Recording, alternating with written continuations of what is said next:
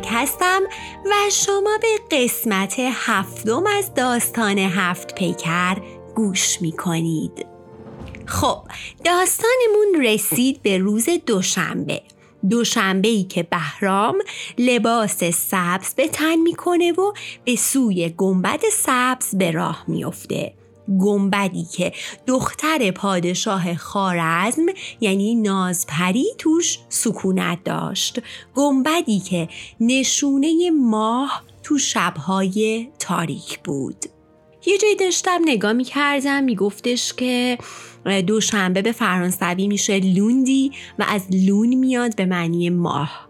لونس به اسپانیایی و مونتک به آلمانی و اینا همه از ماه میان. چقدر ارتباط بین فرهنگ ها خوشگله نه؟ سخن کوتاه می کنم و بریم ببینیم داستان دختر خارزم برای بهرام چی هستش؟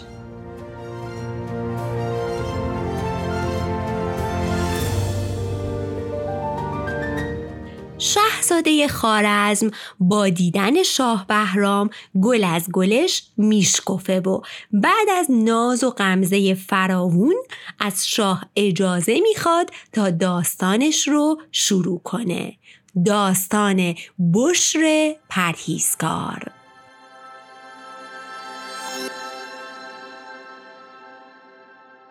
روزی روزگاری تو سرزمین روم آدم نیک سیرت و دانایی به اسم بشر زندگی می کرد که توی شهرشون به نیکویی و درست کرداری معروف بود پیش مردم عزیز بود و همه دوستش داشتن و به سرش قسم می خوردن. بشر همینطور که داشت زندگیشو می کرد و درگیر روتین بود یهو اتفاقی براش میفته که حالش رو دگرگون می‌کنه حالا اون اتفاق چی بود؟ روزی بشر تو راه خونه با زن زیبارویی مواجه میشه زن اصلا دور برش رو نگاه نمی کرد. توجهی هم به بشر نداشت. اما همین که میاد از کنار بشر رد بشه بادی میوزه و روبنده زن کنار میره. و بشر پرهیزگار که به چشم پاکی معروف بود ناخداگاه چشمش به صورت زن میفته و با دیدن اون روی همچون ماه یک دل نه صد دل عاشق زن غریبه میشه. از خود بی خود میشه پاهاش سست و دیگه حتی نمی‌تونست یه قدم برداره. بشر مجرد بود و سالها بود در انتظار همسری خوب و پاک دامن بود. با دیدن زن زیبارو قلبش به تپش میفته و اما خب دور از ادب می‌دونست که بخواد به زن چیزی بگه و ازش درخواستی بکنه. زن زیبارو هم که سنگینی نگاه بش رو متوجه شده بود سری روش رو میپوشونه و از اونجا دور میشه.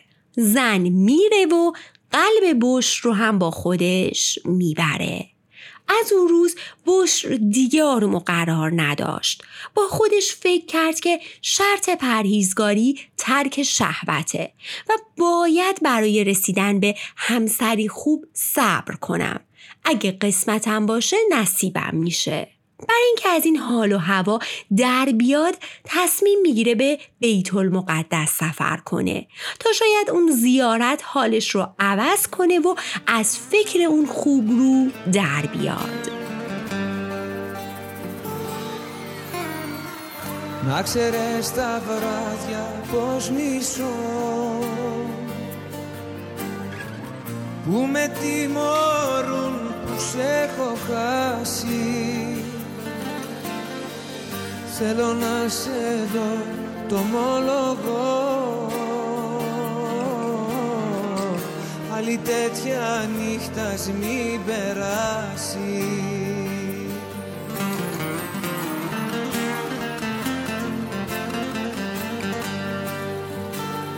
Θέλω να με νιώσεις, να μην με προδώσεις. Θέλω να σ' ακούω να μου λες πως μ' αγαπάς. Θέλω να με νιώσεις Να μην με σκοτώσεις. Πες πως δεν τελειώσαν όσα άρχισαν για μας بعد از رسیدن به بیت المقدس مدتی رو به عبادت و زیارت می‌پردازه و وقتی قلبش کمی آروم گرفت تصمیم می‌گیره به دیار خودش برگرده. اما تو راه برگشت با آدمی ایرادگیر و منفی و گذافگو همسفر میشه. اون مرد شروع می‌کنه ایراد گرفتن و صحبت های بیهوده و منم منمش که سر به فلک گذاشته بود. اون مرد به میگه من ملیخا هستم پیشوای مردم و اگه بخوام از خوبیا و فضایلم بگم تا فردا صبح باید برات حرف بزنم. هرچی تو آسمون و زمین هست رو من می‌دونم. هر خطر یا بلایی رو از قبل می‌دونم و می‌تونم پیش بینی کنم. آره منم داننده اسرار آسمان و زمین. جلل خالق. بوش که گیج شده بود از این همه خودستایی هیچی نگفت فقط گوش می‌داد. ملیخا بعد از تعریف و تمجیداش از خودش شروع کرد به سوال پرسیدن از بشر. انگار که می‌خواست ازش امتحان بگیره. یا شاید می‌خواست بهش ثابت کنه که اون هیچی نمی‌دونه و ملیخایی که دانای کله. پس به بش گفت بگو ببینم چرا بعضی ابرا سیاهن بعضی ها سفیدن؟ بش گفت لابد حکمت خدا بوده. خدا از این کارا زیاد می‌کنه. ملیخا گفت آخه این چه جوابیه به من میدی؟ تو نادونی بیش نیستی. بدون که ابرهای سیاه دود سوختن و ابرهای سفیدم که دارای رطوبتن و هنوز نسوختن. همون موقع بادی شروع کرد به وزیدن ملیخا گفت این باد چیه؟ بش گفت قضا و قدر الهیه. هیچ چیزی بدون اراده اون اتفاق نمیافته. ملیخا با تندی گفت واقعا تا کی می‌خوای تو جهالت خودت بمونی و مثل پیرزنا خرافات به هم ببافی؟ این باد از هواه که بخار زمین رو به حرکت در میاره. حتما اینو هم نمی‌دونی که چرا بعضی کو کوها کوتاهن و بعضیا بلندن. بوش باز سری گفت اینم از حکمت خداه. حتما خدا چنین خواسته. ملیخا گفت خیلی خوب خیلی خوب خودم میگم. دلیل کوتاهی و بلندی کوها اینه که وقتی سیل میاد بعضی کوها رو میشوره و به دره ها می‌بره. اما قله های بلند از سیل در امون موندن و برای همین بلند و سرفرازن بش که تا اون موقع سعی می‌کرد خون سردیش رو حفظ کنه دیگه شاکی شد. گفت نمی‌فهمم چرا اینقدر سعی می‌کنی با حکم و قضای الهی بجنگی؟ منم مثل تو شایدم حتی بهتر از تو دلیل این پدیده های طبیعی رو می‌دونم. اما ما فقط ظاهر رو می‌بینیم. هنوز خیلی چیزا هست که ازش بی اطلاعیم پس من نمی‌فهمم این منم منمت برای چیه. مطمئنم روز قیامت با آدمایی مثل تو که اینقدر قاطع و مصمم. فکر می‌کنین دانای کل هستین و همه چیزو می‌دونین برخورد میشه. اما ملیخا اصلا حرفای بوش رو قبول نداشت. پس دو تا هم سفر شاکی از همدیگه به راهشون ادامه دادن. فقط هم برای این با هم رفتن که تنها توی بیابون نمونن. رفتن و رفتن تا توی بیابون که از گرمی هوا و خستگی کله هاشون داشت میترکید رسیدن به یک درخت بزرگ پرشاخ و برگ و زیر سایه درخت یک کوزه خیلی بزرگ پر از آب بود. این کوزه بزرگ رو انگار تو زمین جاساز کرده بودن. ملیخا که تا اون موقع ساکت بود با دیدن آب و اینکه فهمید که حالا در زنده میمونه باز شاخ شد و به بشت گفت بگو ببینم علت اینکه این کوزه بزرگ رو تا گردن تو خاک کردن چیه؟ اصلا کی اینو پر آب کرده و اینجا گذاشته اینجا بیابونه و هیچ کوهی نیست که بگیم این آب از چشمه اون کوهه بوش گفت حتما از روی خیرخواهی و نیکویی کسی این کوزه رو اینجا قرار داده تا مسافرای خسته و تشنه ازش سیراب بشن و از اون ورم همه آب خوب هدر نمیره اینطوری. ملیخا گفت آخه چقدر تو کوته فکری؟ آخه کدوم آدم عاقلی هر روز کوزه به این بزرگی و سنگینی رو برای آدمایی که نمی‌شناسه اونم تو این بیابون داغ و سوزان میاره اینجا؟ گوش کن تا بهت بگم که اینجا جایگاه سیادان و شکارچیاست تا حیوانای تشنه به امید آب بیان اینجا و بیفتن تو دام.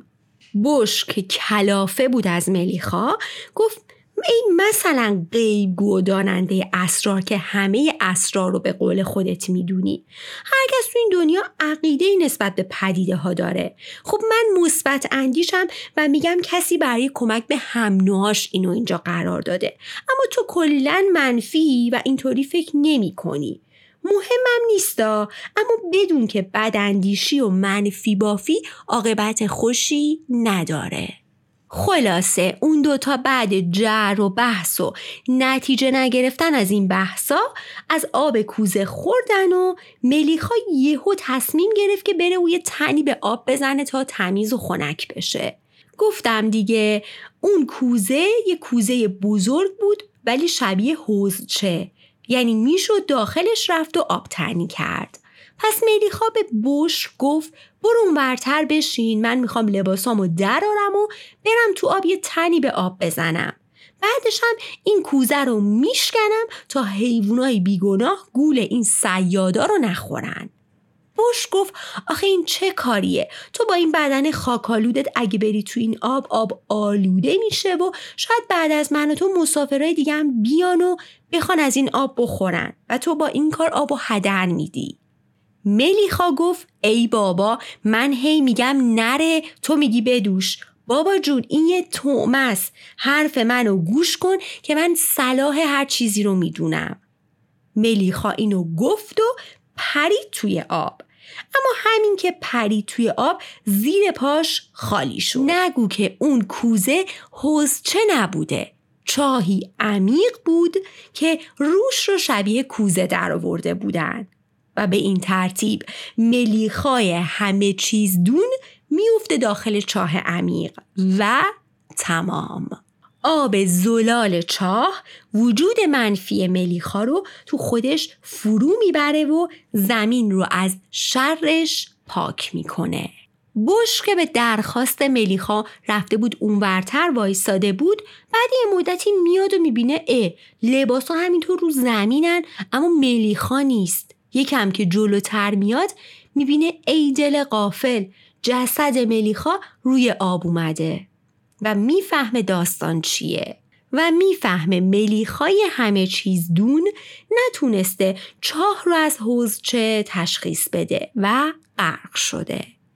پس با هزار زحمت همسفر مغرورش رو از آب می‌کشه بیرون و به خاک میسپره.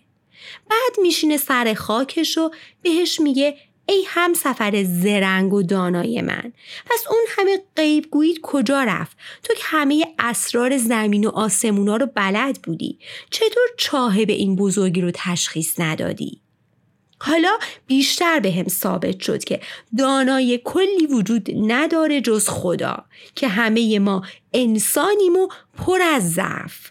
و دنیا پر از اسراریه که ماها خیلیاشو نمی‌دونیم. پس بوش لباس ها و وسیله های ملیخا رو جمع کرد و وقتی داشت لباس ها رو میذاشت توی وسیله های دیگه یهودی داخل باروبونه ملیخا یک کیسه است. در کیسه رو باز کرد و دید هزاران سکه داخل اون کیسه است. پس با خودش گفت حال دیگه هر جور شده باید این وسیله ها رو به کس و کار ملیخا بدم. باید اونا رو پیدا کنم و این امانت رو بهشون بدم. بشر پرهیزگار حتی با دیدن اون همه سکه هم وسوسه نشد.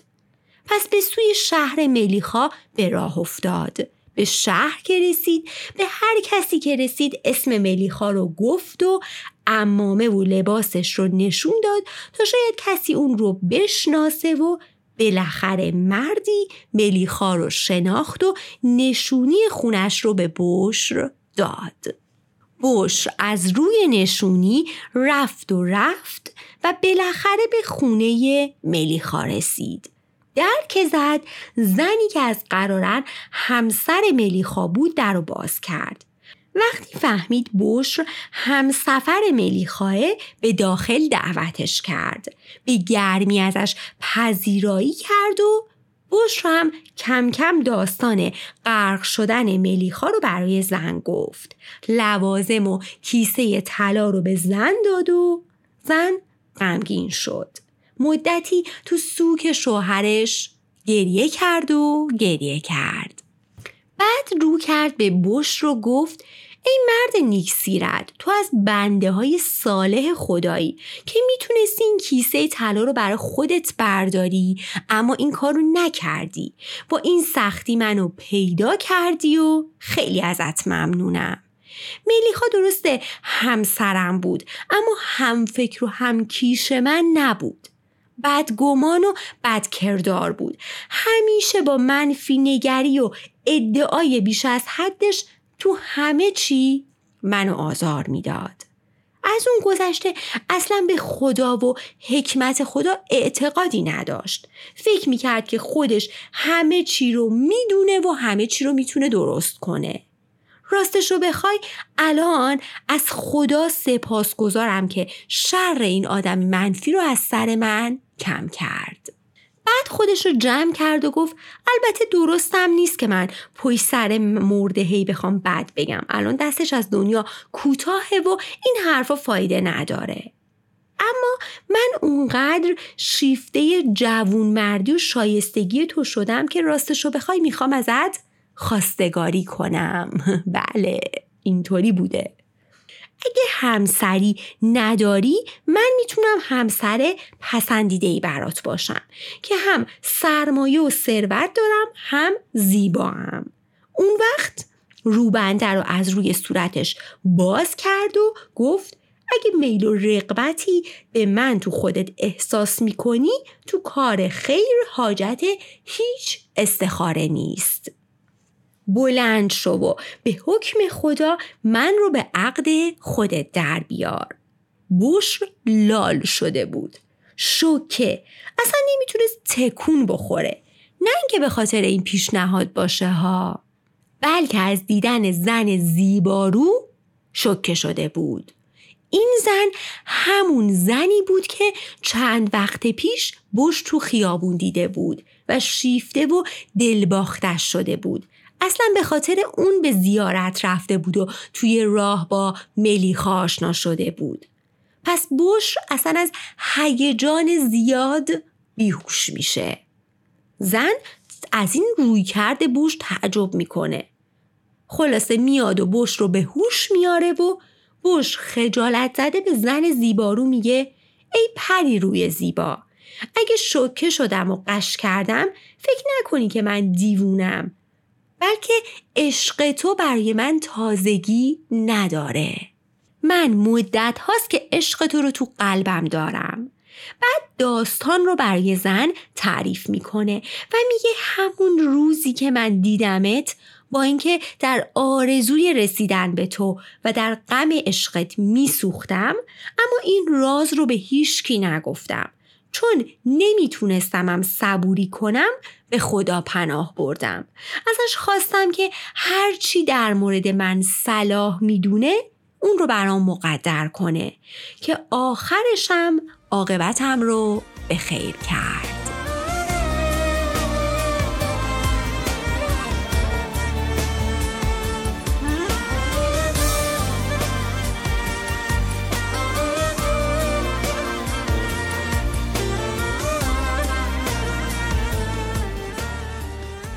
و اینجوری بود که زن زیبارو بیشتر از قبل عاشق و خواهان بش شد. پس اون دوتا با هم عقد کردن و بسات عروسی به راه انداختن و تا سالیان دراز با عزت و احترام و عشق کنار هم زندگی کردن و لحظه هاشون رو با عیش و کامرانی گذروندن و این پاداش نجنگیدن با زمونه و پذیرش.